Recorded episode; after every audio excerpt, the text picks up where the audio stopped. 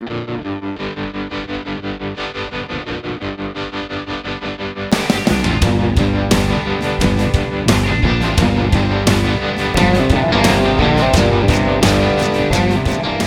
good afternoon, and welcome to Taking Ship, your podcast vessel on this voyage through America's dumbest timeline. I'm Frank Spring, joined as always by Ellie Jacobs, a man for whom it can be truly said that he could not love this podcast so much, loved he not honor more. Hey, Ellie. Hey, Frank. As always, we'd like to thank our listeners for their comments, both positive and negative. Uh, there aren't enough of either of them this week, so please up the ante on the criticism and the compliments, please. And we urge you to subscribe and rate us on iTunes and follow us on Twitter at, at Taking Ship, and that's ship with a P as in pummel. Also, Facebook, now that we're there, you should follow us there. Uh, we promise to become more active on Facebook uh, once we invent time machines and either increase our ages by 20 years or subtract them by 20 years. That's Uh, correct. Because we are not in the sweet spot right now. That's right. Yes. So please uh, comment, follow, do all those things. We are so very, very thirsty, and we need you to slake our thirst. And now, joined in in studio uh, today by uh, a very special guest, uh, truly the godfather of this of this podcast in many respects. Uh, The Commodore, even. The Commodore, yes, that's exactly right. The Commodore of this goddamn ship of fools. Um, please, please, uh, please uh, join us in welcoming Jason Stanford uh, to the program. Jason is the communications director for the mayor of Austin. Uh, although I cannot emphasize enough how much he is appearing in a personal capacity on this podcast. Uh, he is a writer. You should read his stuff in the Texas Monthly. Uh, you should read his book, Adios Mofos, which is quite funny and good. Uh, he's been around Democratic politics for a long time. Uh, he is a funny man, a very able man. Jason, thank you for joining us. Well, thanks for having me. And and uh, I got to say, uh, I love what you guys have done with the podcast. What, I'm a little surprised though, because when I initially conceived of it, I thought it was going to be a lifestyle blog. And and it did, and then it turned out the lifestyle we were pushing was was so troubling that, we, that it became a podcast about politics. Just how weird that lifestyle was. And I Yeah. admire the way that you always started out with a good harangue. Oh, you yeah. know, You're like Mhm. what better intro to a, a podcast than just getting lectured? oh, I people love love, that. I mean, it's, it's my favorite part. that's- it's what I tune in for Yeah. every week. Yeah, uh, I mean, listen. What people want is to be lectured at length by white dudes. if history has taught us anything, Yeah. It's And that it- that's what people like. And I think what this podcast has always been lacking is yet another white dude. Is yet another I'm- white dude. happy to provide That's that. right. I'm you know, really it's, happy to be I know it's it's a you know it's been a shame, but uh, but we're finally taking a step for, as the CIA said, we are we are uh, celebrating the spirit of inclusivity by crushing our opponents, our adversaries. That's what they said. They literally issued a statement in which they said they celebrate diver- the spirit of diversity by crushing their adversaries, Yeah, that's one which way is to go which is what about we it. do on this podcast. I, Yeah. yes. Yeah.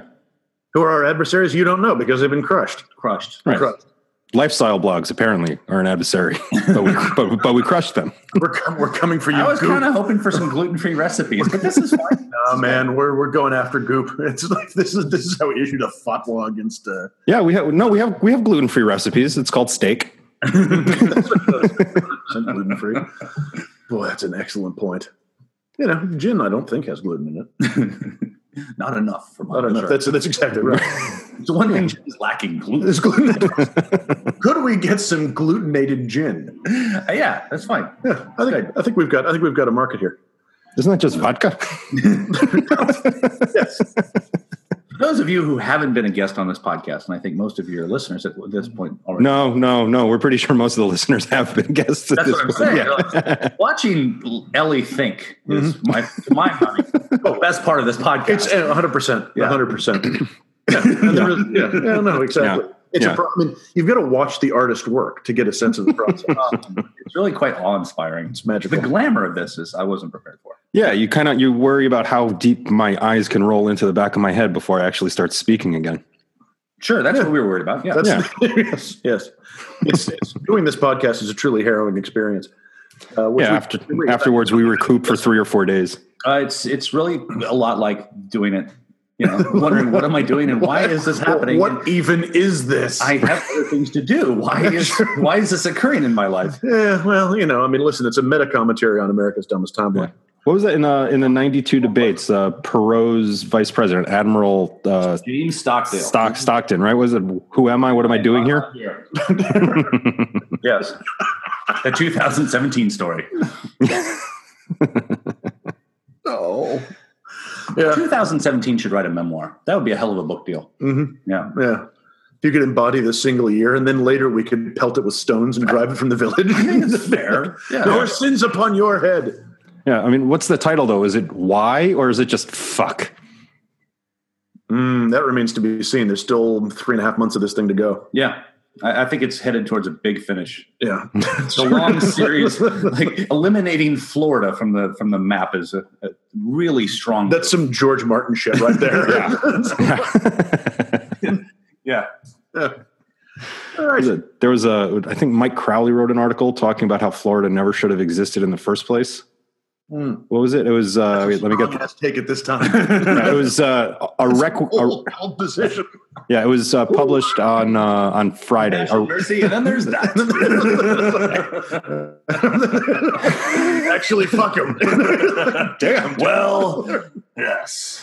A requiem for Florida, the paradise that should never have been. As Hurricane Irma prepares to strike, it's worth remembering that Ma- Mother Nature never intended us to live Now you're here. getting it. Now you're getting it. This is really just an exercise in trying to engage Ellie in, in, in conversation. that's exactly. That's precisely. well, he looks at Twitter. That's exactly. right. That's precisely. Yeah. You, you now like you Yeah. have a secret taking shit.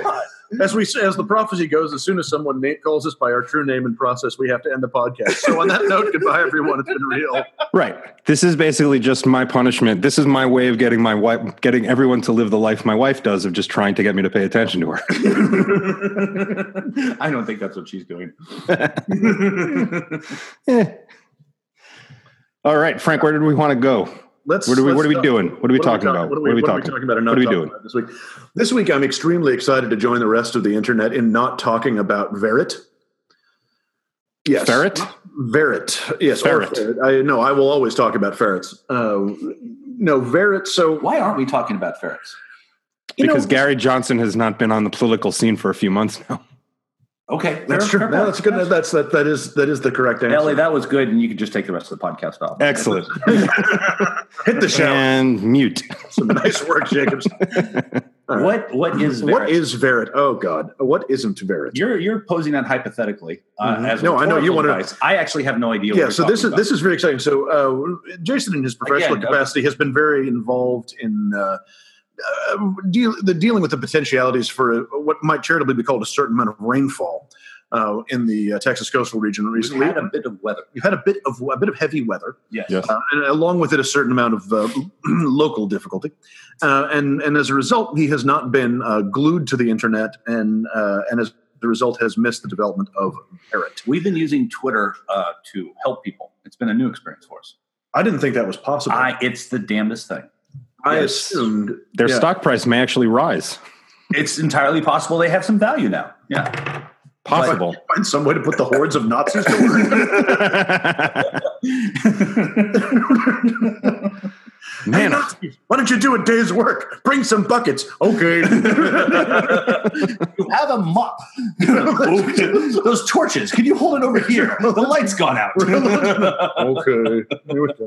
This is our chance, guys. Chest As deep in long water, being like, I think we've been had. I feel like World War II would have come out very differently if Goebbels had Twitter.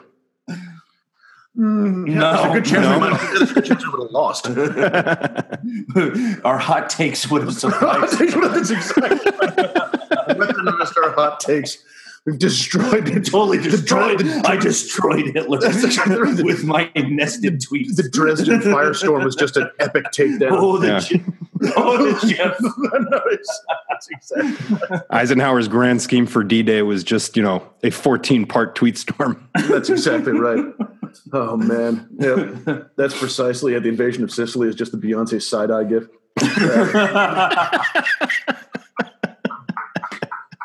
I don't understand how we lost. We've been on tour the whole time. Taking Ship, a podcast for the three people doing it right now and no one else. so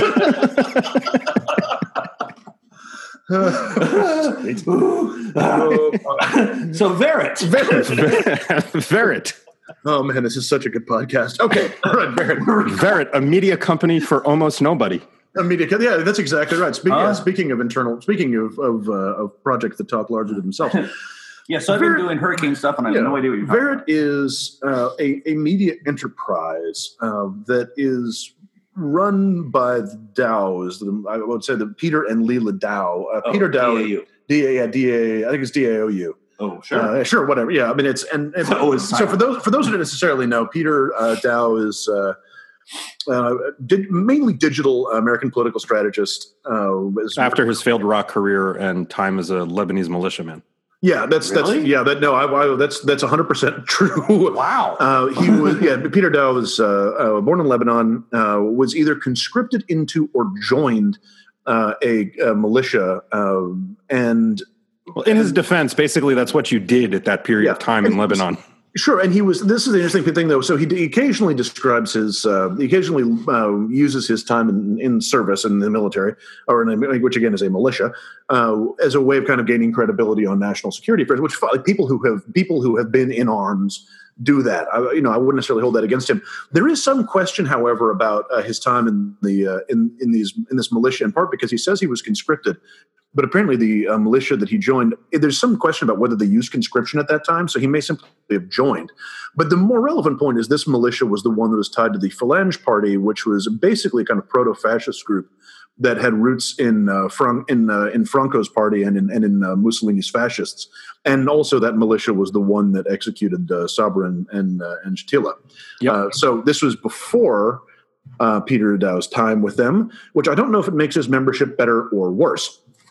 Anyway, he also had a career as a kind of electronica musician, uh, and uh, and then reemerged as a digital strategist uh, in 04. Uh, and he was he worked for uh, Hillary Clinton's first campaign as a digital strategist, and was a senior advisor this time around. This time around as well, a founder of the group, uh, the online group, uh, Hillary Men, and Hmm. and and just sort of kind of an odd figure in Democratic politics, and one that I, I, I sort of get the impression, if you read some of the, the some of the journalism around this, is not entirely particularly well liked or trusted uh, by a lot of the by a lot of By the anyone. in crew, or particularly anyone. Yeah, exactly. So Really? yeah, I mean, there's just and there's uh, anyway what he has done here uh, Like with trust not trusted in the way that consultants talk about each other, or not trusted as As as, a man of no honor. as in there is as in there's something not quite shipshape about this guy and his motivations. Okay. That's that's that's the kind of sense about. it. I mean, I, I don't know the man from Adam. Now that we've I- slandered him, Now that we've slandered him, yeah, we've slandered him. now that we've rubbished his good name, yeah, I don't know I'll the man. never I don't- recover from this hunt. That's, that's, that's, that's exactly Peter Daou. Oh, Peter Daou, the eighth listener to this podcast, is weeping and gnashing his teeth right destroyed now. like Normandy. That's exactly that's precisely it. Um, anyway, so we've lost Peter Daou and we've lost either a quarter of our listenership or gained 100% more. that's that's precisely it. Um, so Verrit is a new media site uh, that that characterizes itself as media for the 65.8 million. That is the number of people who voted for Hillary Clinton. Mm. Uh, it right now Like a publication on the- like Yeah, it appears to be right now in in a it puts up a series of it's a it is a platform for putting up quotes or a series of what appear to be just slogans, political messages that each of which has has appended to it a seven digit code. So you can make here you go. So you can see this thing right now. So Verrit will put up a thing again that for those of you at home, Elliot circled the internet. Elliot surfing the internet. So you'll see it puts up this time. yeah, so Well- it puts so there's a card that What? puts that put there's a card stop stop An authentication code, yeah there's an authentication code as if So you- anyone would fake this. right well this is exactly it it is it is just a series of cards that you can put a quote up on or a slogan or some such with an authentication code which you are then expected presumably to write down and then you can go to Verrit What? itself and verify that that image actually appeared on Verrit. Uh, It is a way of putting up short facile messages mm. and then verifying that you put up a short facile message. It has been roundly mocked, and I yeah. yeah, so it has been roundly mocked. But before we get into the response, Jason, how do you respond to this? unbelievably pointless, even for the internet. Even for the internet. I'm on a podcast, and now it's dumb. Not just That's no lifestyle And for, blog. for a gay for a guest for on taking ship to point out the, to point out the dumbness and pointlessness of, a, of something on the internet is a truly remarkable development. Yes, Yeah, I mean it's it's a huge deal. So it's nice to feel superior to something. That's exactly. Yeah. Well, this this He's is just this is a, that. the taking ship a podcast for punching down, uh, except that this is a multi punching down at a multi million dollar media company. Because if there's one thing I think that will unite the Democratic Party, it's sloganeering. Yeah. Oh, yeah. Yeah. And but also Not very any slogan, just sloganeering. sloganeering and an insistence on being able to verify, uh, you know, with authority where that slogan came from, which is I think really what we've been at now. I That's will what quotes truly, and to my mind, have always lacked is authentication. It's authentication, yeah. Because if there's any, so here is here put that up right we should put that up right exactly right. to, to, to Verrit. So here is here is the one thing I will say about this, and and. Well, let it be the one thing. let it be the one I know exactly. Then we can move on to something else we don't want to talk about. The right has built a much better information warfare system than the left, Mm-hmm. in part, in not by putting out a series of great products, but by putting out an enormous number of products that range from uh, you know professional and slick and fairly well targeted and fairly well run to unbelievably irredeemably fucking stupid and the, all of them are reasonably well supported and, and many of them find audiences and they tend to die off. So the left it is not a terrible thing that out of the left comes this apparently pointless thing. We were going to do something stupid and pointless. In this sense like we it is it doesn't behoove us to discourage people on the left from coming up with information warfare ideas. Okay. but this is not so in that sense i guess this may have served some kind of function but that is about the only good thing that, there, that can be said about this and to the extent that it's being used as a platform to relitigate 2016 it's actually doing more harm than good i would argue Yeah. Okay. all right Yeah. Well, yeah. I think that was charitable. It was awfully Hmm. nice. Well having rub having, having viciously slandered its founder I, I felt the need to say For a something man of no honor, a great For way to that- spend his that's time. exactly right. For someone that I as much as called a war criminal, I'm so. Let me be clear. I do. I'm not leveling any specific accusations against Peter Daou on this podcast. Nor are we defending him from any. No, are we defending him from any? We are agnostic on this point. All right. Seems like a harmless way for him to spend his time. Yes. Yes. that is that is the take. That is the final. That is the official taking chip take on Verrit. So basically, Verrit is a fidget spinner for Peter Daou. Correct. Fine, why not? Yep, awesome. Onward and upward. Actually, now that you've said that, we need more of this kind of shit. There are a large number of people from that orbit that need to be given something to do with their time. I can't think of why I was ever against this. This is a genius idea. Do you, do you know what I'm? Do you know what I'm finding? Most of them are doing now. They're selling Casper mattresses. Yes, that's exactly they're out, they're out here just hawking those things. But see, that's useful. That's a social good. that's right. We're out here giving You, you can't have a bad night's sleep on Casper Mattress. You, cer- you certainly can't. I've said it once, I've said it. I've said it. There's my, you know what? That's my, Long- my my grandfather's last piece of advice to me. You can't get a bad night's sleep on a Casper long mattress. have all he of was our right. friends tired of listening to us talk about the Casper mattresses and a great night's sleep. And yet, how could they? And but honestly, I have never tired of hearing you talk about how great it is to sleep No, on a Casper sure mattress. It's impossible. The really awkward thing is that we all sleep together on the same On the same Casper mattress, which you know, it says somehow retain its firmness, despite the fact that we are collectively probably more than it should be than the load-bearing capacity of a Casper mattress. I ripped the tag off. I don't know. Yeah, yeah. It also speaks to the variety of sizes and shapes that the Casper mattress can be purchased in. indeed. Consumer choice is what we're about here at Taking Ship, and we urge you to use your choice to purchase a Casper mattress. which we are pretty sure is gluten free. Yes. The choice for the gluten-free lifestyle, Casper mattresses. Also, go back to using stamps, please. Via stamps.com. That's all I've got. That's, that's my pitch. All right. Okay, turning now to something presumably better. Stamps. Stamps. That's hilarious. Stamps and the implication of the Stamps Acts in 2017. Talking about good Is ideas. this like the one podcast in the world that stamps.com doesn't advertise on? Yes, That's Yes. great. we begged them. We begged them. We said, How do you avoid getting a "We'll stamp bring ad? stamps back." That's exactly right. We said, "We turn them away." We understand you have more than five listeners. Would you like? Would you like a sponsorship? No, piss off. We will Take your meet. sticky paper Doing squares. for the romance of That's- it, that's not exactly- for the money, That's, that's exactly right. the glamour. It's the artistic. God, the glamour. It's the artistic purity. The muse, ah. the muse speaks to us, and we we hear. That's all we know. And all, and all All eight of our listeners are actually traditional philatelists, and your stamp.com criminality is destroying the marketplace.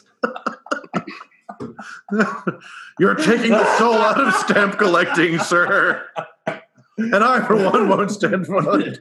My grandfather was a philatelist. My father was a philatelist. My God, I haven't got used to the stickers. A man licks a stab. That's the only way one That's the does way it. to do it.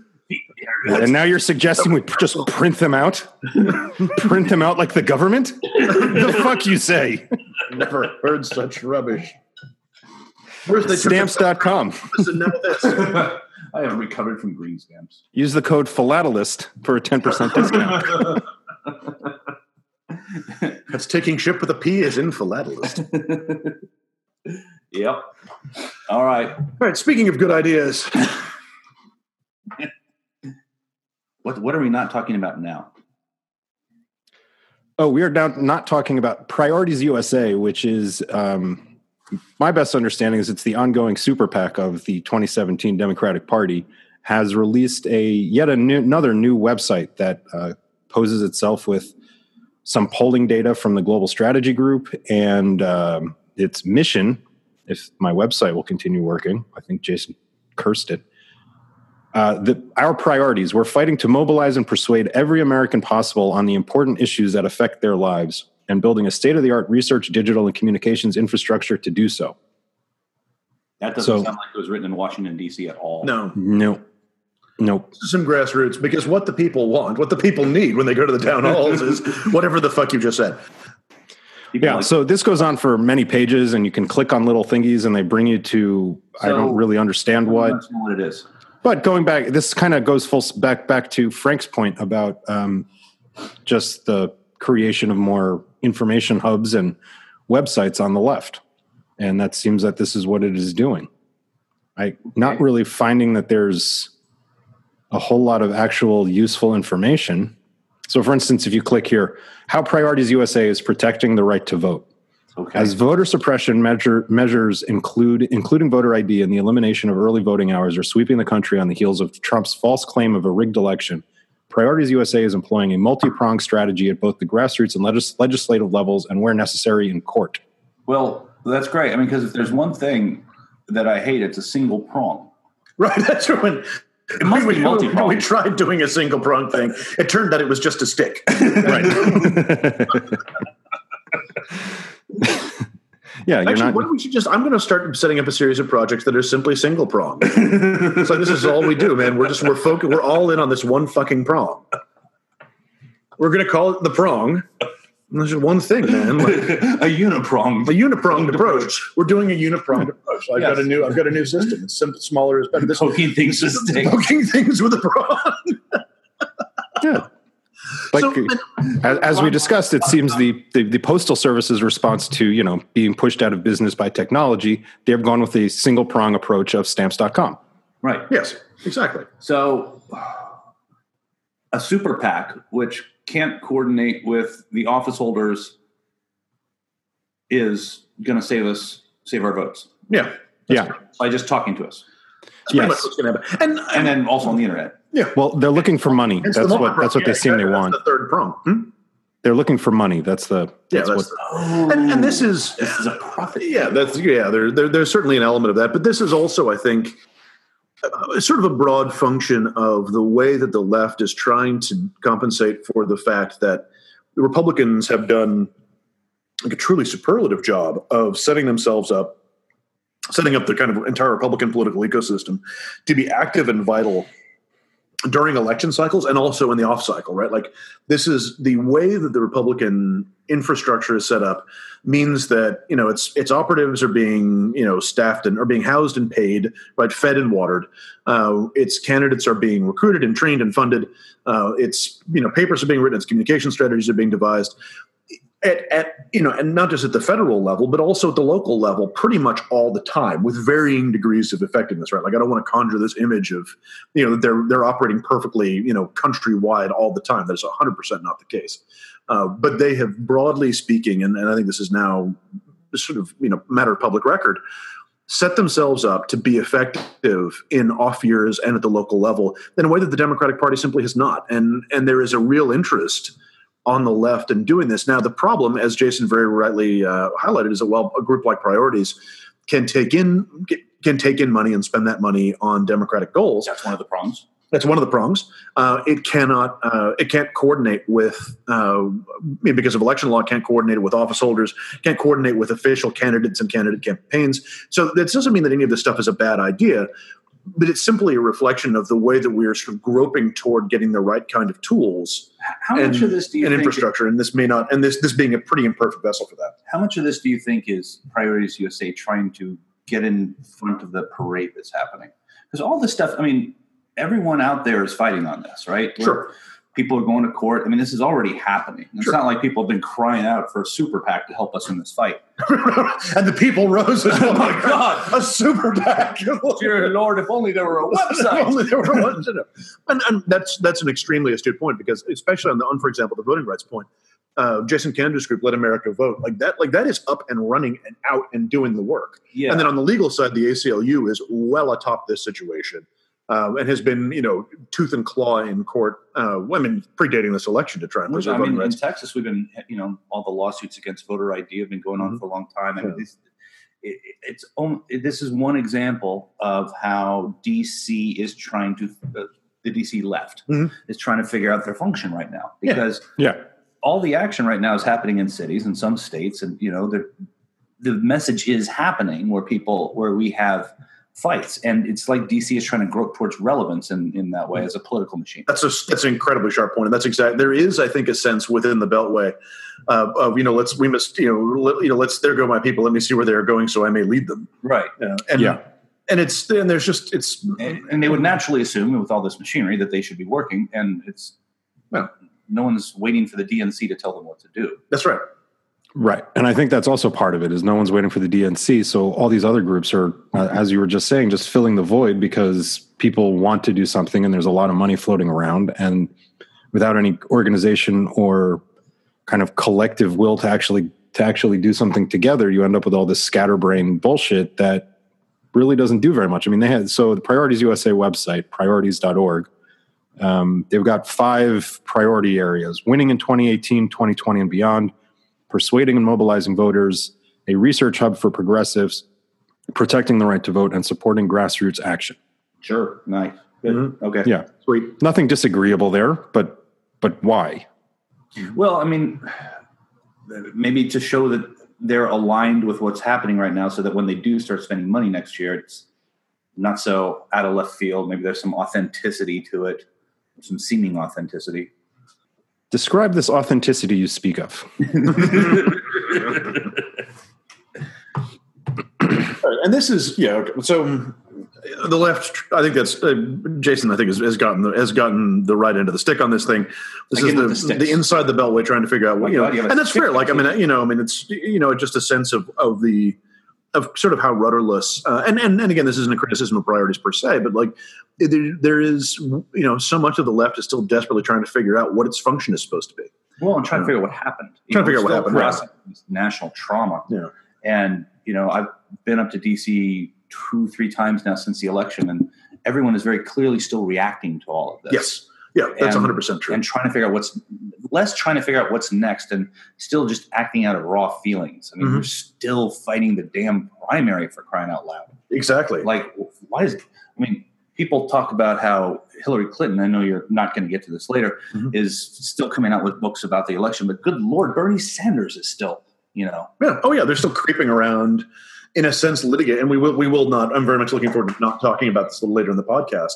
Um, but to your earlier point about the about the this being a play out of reaction, and still trying to figure out what happened. Mhm. My sense, just from being in D.C. in the last you know nine months, you know, sort of basically, you know, not just post election, but especially post inauguration, is we kind of got into a space this summer where the left, where people started act. Okay, now is the time. Like, now we now we now need to do something, right? We've you know we've had our grieving period. We Mhm. now need to do something. okay, We are okay enough to do something when we're clearly not okay. Like Right. this is like it's like watching someone go through a stage of grieving.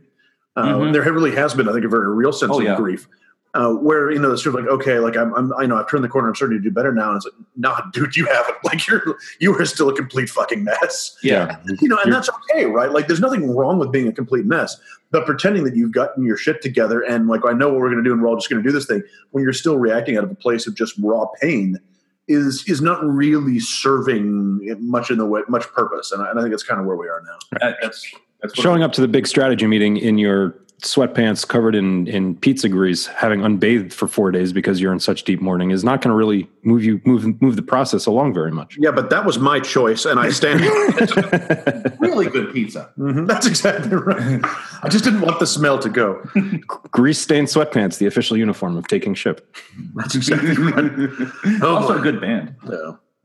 All right. So we now we turn now to a public service announcement, an important PSA for our listeners. As you know, taking ship is ever alert, ever watchful, ever vigilant to the dangers of alt centrism. And we see that danger uh, has reared its ugly head again in the form of, and in a somewhat unlikely form, which is a tendency to want to give credit to Donald Trump, Donald J. Trump. Donald J. Trump, and the John Trump, not Jonathan, John, because he has to have a stupid name. Sure. Uh, Wait, this his is middle the, name is really just John. Yeah. God. This really is the dumbest timeline. Of so recently, Donald Trump uh, very famously cut, or uh, very famously cut a deal with uh, the uh, leadership of the Democratic Party on the Hill. This would be Chuck Schumer and Nancy Pelosi uh, to extend uh, the debts, to raise the debt ceiling, extend the ability, the, the ability of the federal government to, uh, to borrow and spend money for another three months. Uh, tied this to uh, Hurricane Harvey relief, which is very important, um, and and uh, staved off what would have been uh, a, a very uh, high stakes partisan fight in the month of September uh, to raise the debt ceiling. What happens if we don't raise the debt ceiling is we cease being able to pay back our loans, and the full faith and credit of the United States government is is damaged with long term, potentially quite with with what is widely believed to be potentially quite severe consequences to the global economy. Although you will certainly find people in the Republican caucus who actually believe it doesn't matter at all. Mhm. Uh, right. But anyway, that was that has been staved off for three months. We can talk about whether or not the deal had any value or not. Um, and although we, there is no question, but that getting the Harvey aid passed was a very very good thing. Um, Yeah, the last time this Yeah. debt ceiling thing really went to the brink, uh, the uh, the credit rating agencies downgraded the credit of the United States, which Mhm. that's like if you know you're trying to take out a credit card and they say you're not worthwhile, so we're not going to let you have the credit card. That's essentially what that meant. So yeah, and it's it, the it- debt ceiling is something that needs to be raised. And the reason it becomes this big interscene warfare thing, both on the Republican side and the Democrats, is because Republicans think that, oh, we're spending too much money. Let's cut programming, let's cut costs, et cetera, et cetera. Then we don't need to raise the debt ceiling because suddenly we have a surplus of money. But that doesn't really actually actually happen because you need to buy shit. Yeah, and this and and the the idea that there needs to be a kind of long term the, the idea. I, I mean, the more you borrow, the more pay- Jacobs, you know, financial ma- management. process. You need to buy shit. You need to buy shit. Yeah, the idea that there, the idea that like there, there comes a point at which uh, a government can have so much debt that the payment on the interest of that debt becomes a major budget line and eventually hamstrings your ability to do anything. Uh, that's real. Like that happens, uh, and it has tended to happen in smaller economies. Uh, the you know the Greek economy very famously got into this into this spot, and where you're trying to pay off your you're trying to pay off your debts, so you borrow more to pay off those debts. You have a higher interest rate. It's called death by interest. Uh, it, the idea that the United States government could get into that is is it's not something that is likely to happen. Um, but nonetheless, the idea that you should be alert to how much you're spending on the interest of your debt, I think, is a really reasonable point. Um, there has been, however, and this is the alt, where the alt centrism warning comes in. Actually, twice. There's two layers of alt centrism to this, if not more, because alt centrism is multi pronged. Uh, and Alt centrism within alt centrism within alt centrism. I know exactly. it's like Oh, it's wow. it's it's like if David Brooks had written Dune, and it's just wheels within Jesus. wheels. It's alt centrism within alt centrism within alt centrism. Um, truly, the Kwisatz Haderach of alt centrism. Uh, so, And since all of our listeners do have Frank Spring's phone number, feel free to call him when you can't sleep ever again with that thought. Just giving the people what they want. Nightmarish visions of, uh, of, of a David Brooks who was everywhere and nowhere at the same time. This really powerful concern about the debt is, I mean, you know, it's sort of like the idea that the debt is a national crisis that needs immediate resolution is primarily is primarily the province of two parts of American politics. The first is the Freedom Caucus, uh, who have a sort of moral opposition to the government spending money or borrowing money, and the other is uh, the other is the alt center. Uh, the idea that the debt is that being that the debt that solving the debt is the first priority because fiscal responsibility is the essential governing principle of the United States of America be damned to the uh, social or political consequences. Uh, that's a very alt center view, and you see this occasionally. We'll sort of try and raise up a Republican, a, uh, excuse me, a, a, a, an independent candidate. Uh, for president, for example, on the idea that like this person's going to come in and balance the budget because if we don't balance the budget, we're all fucked. Uh, and the truth is, like, the budget doesn't need to be balanced for the government of the United States to continue. Um, again, you need to be worried about, you need to be concerned about how much you're paying on the interest on the debt because eventually that can become so much that you can't function. Uh, but the obsession with, there is an obsession amongst alt centrists with the idea that the debt is the only, the debt and the deficit are the only things that matter. Um, so anyway, that's that's one element of alt centrism to this. The other one, though, the more immediate case is suddenly coming to believe that Trump's willingness to cut this deal means something about him that this is a sign of progress or some shit when in fact there is no rhyme or rubric to why or reason to why Trump does things except that this was probably an easy solution that uh, would allow him to stick Mitch McConnell and Paul Ryan in the eye with his own thumb with his badly undersized thumb because that's what he likes to do. So do not read that this that this man has suddenly not become a misogynist or a racist or someone who governs out of, out of a place of kind of childish narcissism because he's still that dude. It just happened to line up with us this time. Yeah, new Trump, same as the old Trump. Yeah. I think there's another example though of how people are reacting and unconsciously trying to normalize things. Mm-hmm. Remember in the old days of CGI when you get I mean I would get headaches. Your your eyes would try your brain would try to justify the angles and the perspectives. Mm-hmm. And so when you'd see these movies where everything was special effects, you know, your brain would be trying to square things. Mm-hmm. Yeah, and I think that's what we keep trying to do. Like this can't be as normal as it is, and that's why I think your your contention that we are in America's dumbest timeline is so brilliant because just accepting that we are in a post a lot, uh, maybe pre-apocalyptic dystopia. Mm-hmm. if, if, you're in Florida, it's mm-hmm. apocalyptic. Mm-hmm. Um, it's the only rational explanation, but we keep rebelling against that sure. that acceptance. Absolutely, we want to believe that there is the idea that, that someone was elected president of the United States without having any governing philosophy at all is you know beyond this kind of be, beyond his personal psychological pathologies is really troubling. Like that's and that and and I don't blame anyone for wanting that not to be so. But there's no point in pretending it isn't so. It is so. Right. And the idea that, like, oh, now suddenly we're beginning to see anything other than that on this one random occasion, his pathology is lined up with what the Democratic Party wanted, uh, or the leadership of the Democratic Party wanted. Uh, there's nothing more to it than that. Right. Yeah. He's still a 70 year old man who has no idea what he's doing, is completely unqualified and incapable, incapable and incompetent, who saw an opportunity to, as you just said, stick it to Paul Ryan and Mitch McConnell, and more importantly, for his own you know tiny ego, to get the spurt of actually getting a win. And the reports were that he was crowing that how good the coverage was on again uh, for all you alt centers, all centrists out there. He was so thrilled about the coverage on Morning Joe, which supposedly he doesn't watch. Yeah, this, this, was a win. This was an ego boost for him. Mm-hmm. He doesn't care. Yeah, he doesn't and, understand it either. Yeah, and we may see that's exactly right, and we may see more of this because because of the way that he, he sort of his behavior is and in the incentive structure that he's created for himself, it's possible that we may see more of this kind of cooperation because he's gotten it's been reinforced by positive media coverage, which, as we know, is the only thing that he really cares about meaningfully. How he is, how other people see him, but it will, it can turn around just as quickly. But even that, what you're doing right there, you're trying to assign a logic pattern to him, sure. Know, a governing ethos, and and then that puts liberals in the and um, not a few conservatives in the horrible position of having to insist upon reality and appearing strident and angry. Mm-hmm. And maybe we are strident and angry, but when people are insisting upon illusions and we're trying to say, no, no, no, this guy is up, mm-hmm. it makes us seem pedantic, but people, damn it, they're just not accepting that this guy is up here. Mm-hmm. Sure. know? And this is how, like, when this is this is what we're in many respects. I think actually, I, I you can kind of see what led to uh, the the execution misfire that is Verrit, right? Like it is an attempt to it's basically Verrit seems to me an attempt to say we can assert something and then and then verify the truth of that but mm. it is hmm. possible to make an assertion that can be verified mm. uh, now the problem is this is uh, and, this is not and we all know how well fact-based arguments work no, and this is and this is a, I mean, and to your point, Elliot, it's exactly right. Like fact-based argument, the idea. This is something that, that the left, understandably, is clinging to, Uh, the idea that we have to get back to the idea that you have to get back to a place where we have a shared reality, we can assert a truth, and everyone can agree to that. The point that I, the, the, Mm. the sort of the point that I would make is that is, and the idea that this is not normal. The fear that I have is that the period of of American history in which there was a sort of collective reality that was not shared by most Americans. It was what we're talking about is a is a collective reality, an agreed set of facts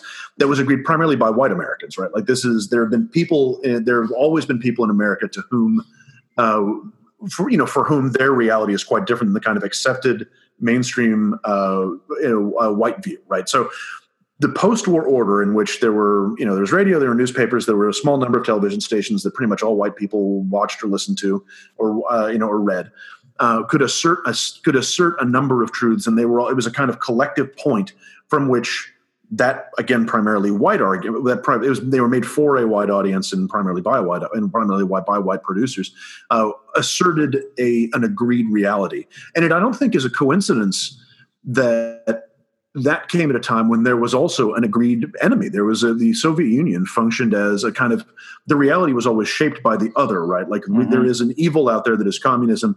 We can all agree is the real problem here. Now, uh, you know, women and people of color uh, might say, actually, we've got other problems in the Soviet Union, such as the fact that the American dream has never been extended to us in our own homes. Um, but you know, so but that period, that post-war period, when there were a limited number of information sources, there was a defined enemy that we've sort of taken that to be normal because the post World War II order defined so much of what we think of as to be an American. That actually, uh, in American history, is kind of a blip. Right? Mm. That's that is that has not been the norm. Before that, Mm. before that kind of rise, before that kind of rise, conspiracy theory, uh, weird, just political weirdness was the order of the day, Mm. uh, and and and people were very much choosing kind of you know what conspiracy theory explained the world best. Mm. Uh, so you know, in many respects, we may be slipping back to a norm rather than uh, experiencing something entirely new. It doesn't make it any less concerning. But the idea that this is something unprecedented in American history, I just don't think is true. Yeah, there's a terrific article in uh, the September issue of The Atlantic by Kurt Andersen called "How America Lost Its Mind," and it kind of tracks along very much what you were just saying, Frank. It's it's worth checking out. We'll, we'll put it on the uh, Taking Ship um, Twitter feed so that everybody can get tweets and fix the world that way. Yes. Thank God. Mm-hmm. Twitter to the rescue. Something we can fin- finally we're back. Finally, we can talk about Twitter. Isn't it time that we oh talked my about God. Twitter? We Yeah. went this long without talking about Twitter. Twitter. I know. I know. You know, I, I felt cold. Think of all the times authentication codes. That's exactly right. That's real. There, it's not a parody. No, no. wow. that we know of. That that that or actually Is Pete- that or Peter Daou has had us all and good. Is that what the kids call it? Cell phone? yeah. Okay. that's it. Uh, What do the kids call it? A cell phone? mhm. Ah, yes. it up and just kind of showed his own ass. Brutally cell phoned. Yeah. yeah. Yep. Something like that. Well, seems to be working for him. Mhm. I guess. I don't know. We're all talking about it. Speaking of relitigating, what are we not talking about next? Oh yeah, what are we not talking about next? We are not talking about um, the was surfing on the the upcoming book tour for Hillary Clinton's new book, um, which whose title I can can't remember because I've driven it from my head. What Uh, happened? What happened? Yes, what happened? That's yeah. That's a that's that. I, I, I To be fair, So at least she na- at least she came up with the right.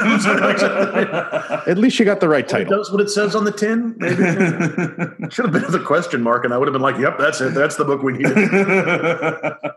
Yeah, yeah. Snake oil salesman. It's like how the prompt for Twitter is always "What is happening?" I'm like, "Dude, I don't know. What are you asking me for?" Yeah, I'm here to you for you to tell me what's happening. Fuck. If you've got any ideas, tweet them out. Yeah. Anyway, so this book, "What Happened," uh, her view of the uh, of the 2016 race is out, or it's coming out. Um, book tour starts soon. Uh, I believe it may have started this morning. Wasn't Okay, she doing well, an interview that- with? In that case, the book tour has already started. Has anyone actually read the book? Uh, snippets of it have come out, and there have been reviews. So, Yeah, C- CNN apparently got their hands on a book from a bookseller in Florida that sold it too early, or you know was willing to take Okay. a hundred bucks for whatever. So there have been some uh, there's been some stuff that has been put out by the publisher. There's been other stuff that's come out from these few people who have read it and come out with reviews. And at this point, they're all harping on her reaction to Donald Trump when he was following her around the debate stage during the town hall debate. And Why? uh, her reaction, her um, idea that Bernie's entire Bernie's entire policy platform was everybody gets a pony yeah. and how you can't run against that. Right. So thus far, there hasn't been anything that's been, um, uh, how do you call it? Uh, interesting. okay. Hmm. Well, when you say harping, what do you are people criticizing her for saying that? Because what you Yes. People are criticizing her for uh, relitigating the primaries by saying that Right. why are you talking about Bernie at this point, or why are you saying that Joe Biden, who initially who who uh, Joe Biden says uh, post election, but Joe Biden says she and her campaign didn't spend enough time talking about middle class concerns or other sorts of things, and then her response is, then why did Joe go out and campaign for me so strongly? okay? Yeah, I mean it's uh, yeah, It seems like unremarkable things to say. They- they are- certainly has the right to say whatever the hell she wants. yeah. That's yes, true. she does. there are elements that's exactly right and and there are there are elements of there's some elements of it that I think are are revealing. Like, and of course, what has happened is she has come in for some criticism for having said this. You're 100 percent right. She has the right to say whatever you know, whatever she pleases. None of it is particularly earth shattering or all that compelling. Uh, it has prompted some degree of criticism, some of which I think is, is the. I'll get to an interesting example of it in a second, but a lot of it is just the like Before how we get to the interesting, before we get to the interesting stuff, I'll do the actually I'll, I'll do the predictable stuff, which is she's come in for an enormous amount of criticism just for having said this stuff at all. Um, that doesn't seem fair. that doesn't seem fair. Uh, then uh, there has been the predictable backlash against that criticism, a lot of which is reductive and stupid. Yep. And it is an opportunity for us to re- like it's the same goddamn thing. It was, it was what it was always going to be, right? Like something was said about 2016. You know, one side soldiered up, the other side soldiered up, and they went back to fight each other in the same way. I will say there there is some occasionally interesting stuff in in there, like the piece about the way she characterizes uh, the debate with Bernie Sanders. Mm. I think is is revelatory. I'm not. I would not be critical of her for having characterized it this way because there's a degree of truth to it. You know, she would. You know, Bernie Sanders would say everyone should get a pony, and and her response would be, well, how are you going to pay for that pony? Uh, you know what? You know, where's the pony going to come from? How's the pony going to be? Like all these other sort of magic details. beans. And he would say magic beans. Um, and then she said, well, there's no such thing as magic beans. And then there, would- then there, then there would be a kind of leftist and then a media backlash of why do you hate ponies? That's actually not an unreasonable characterization of what happened. Right. The pony part. Did you get to? Oh, yeah, exactly. What is the? that's right. Why does she hate ponies? Why does she hate ponies? Yeah, exactly. Why is she ducking the, the conversation about hating? So, and I think that's not an unreasonable view. And at the same time, there is something revelatory there about the way this debate has happened, which is that Bernie Sanders will, or the left will say, we should have some grand plan, some big vision Mm-hmm. and and and the kind of center of the party will say uh, will run on well you can't have that because it's impossible. And it turns out that people don't and and this and there is a way that the kind of centrist technocratic side of the democratic party has lost something really important which is the ability to dream in a big way. Because it, it- there's a sort of assumption i think this and again like Only economically, though. yeah that's right. Take, take the 2016 platform, and that is that's truly ambitious from a social standpoint. oh it is Yeah. but all, no that's that's exactly but we're yeah. not applying that. You're that's an interesting observation. We're not well done. Thanks. There we go. Yeah. Finally, you know, you know, an hour, not- an hour and a half into this podcast, or however long it's Well, been, so you that's your I payoff, finally kids. added some value. Well not everyone. done. No, but this is like it is that the, that there the idea that like well we can't propose something big because we have to be able to show that we've costed it, and it assumes. And this is something that I think is just a, is an understandable mistake, but I think was a mistake that the that the sort of centrist technocratic left, and that's true in the UK as well as the US has made, which is that voters really want to be governed. And that is not true. Voters don't want to be governed, they want to be led. And, and to lead is to articulate a big, often pretty grandiose vision, much of which is going to be very hard to achieve, but it tells you what it tells people what you aspire to be, the world that you Mm. want to live in, right? Mhm. You know, want- like making America great again.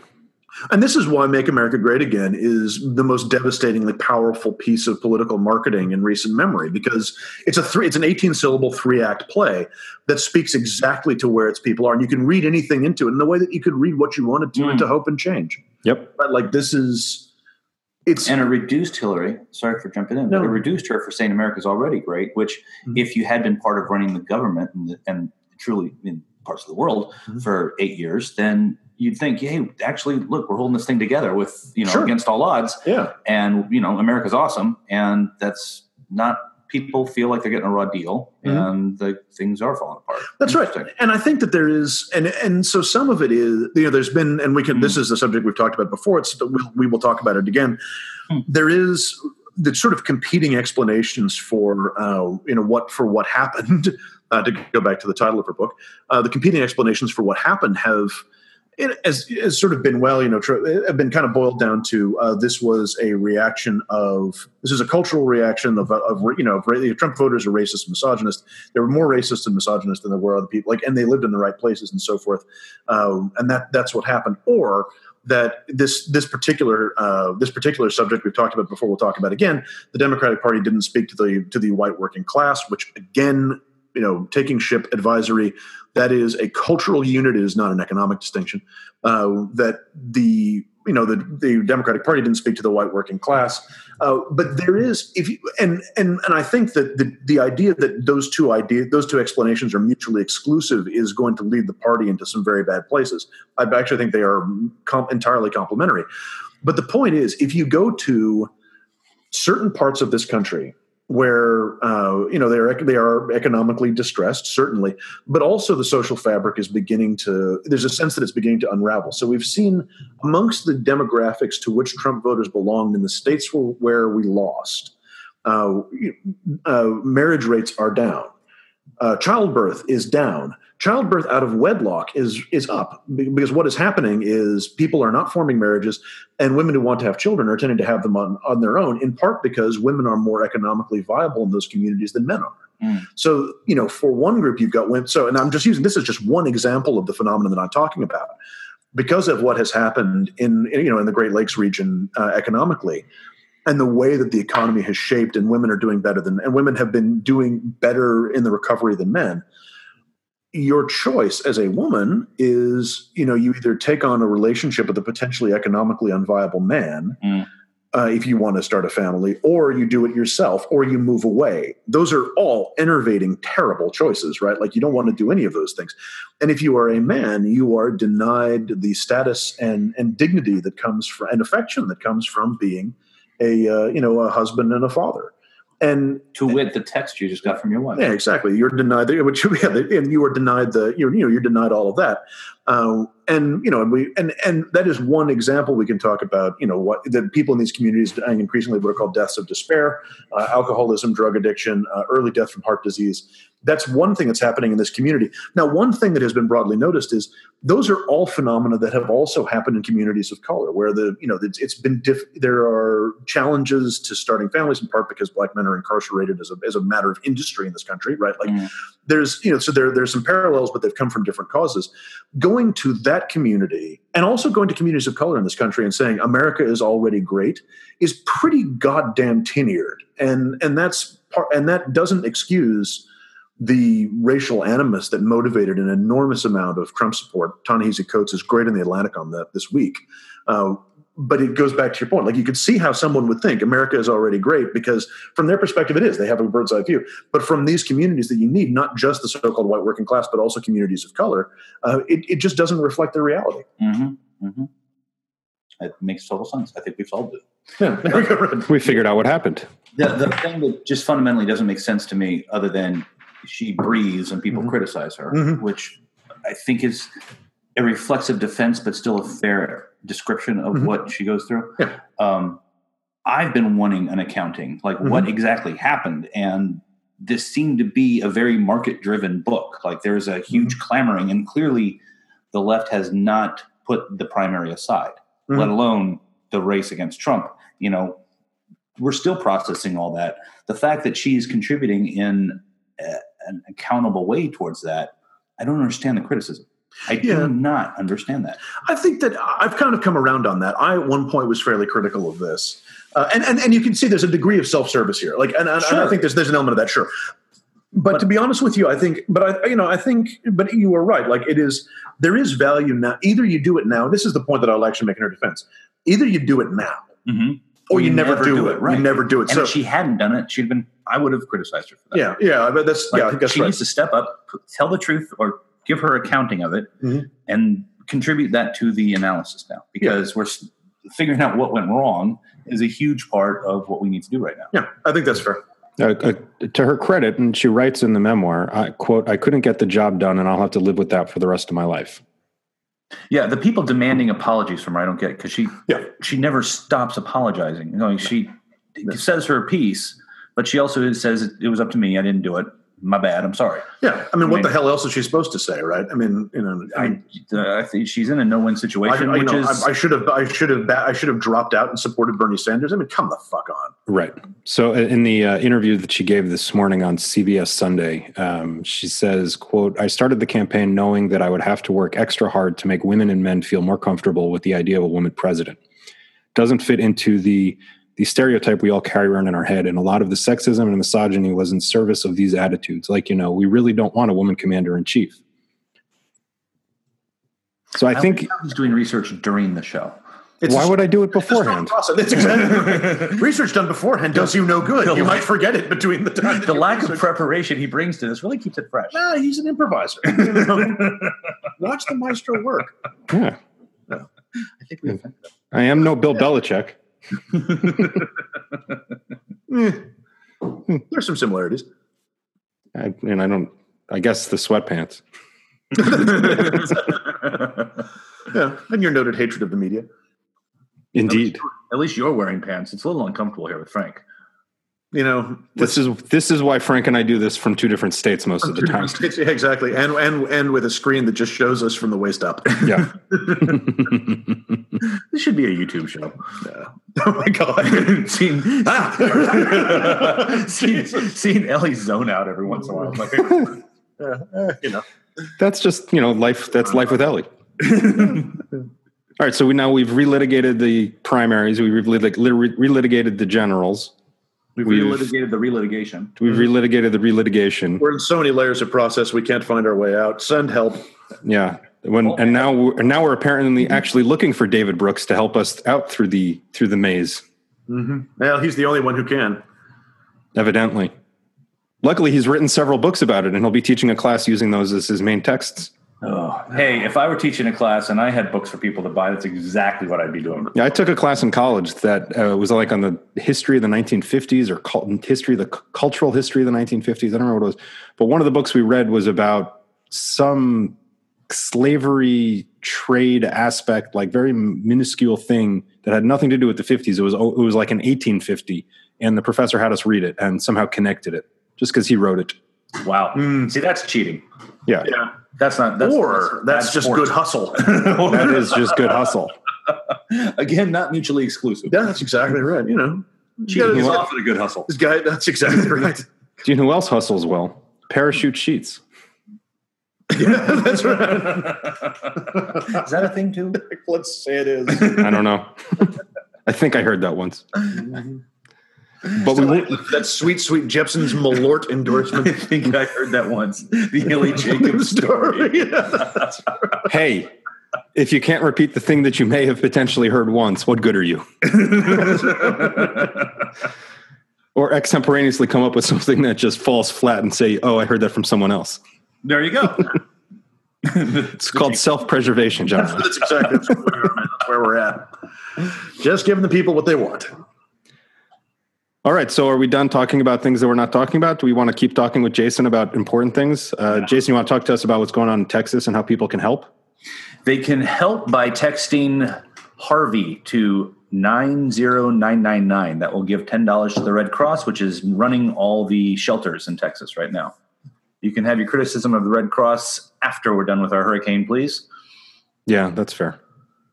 Yeah, That's fair. There's, there's a lot of things that people can say about the Red Cross, but they're the ones who show up to to run the shelters when people get homeless. So, Harvey to 90999. yes, All right. it's very nearly a, a Herman Cain thing. How did he not end up in the cabinet? Here we go. Remember when just worrying, making fun of Herman Cain was as dumb as we got?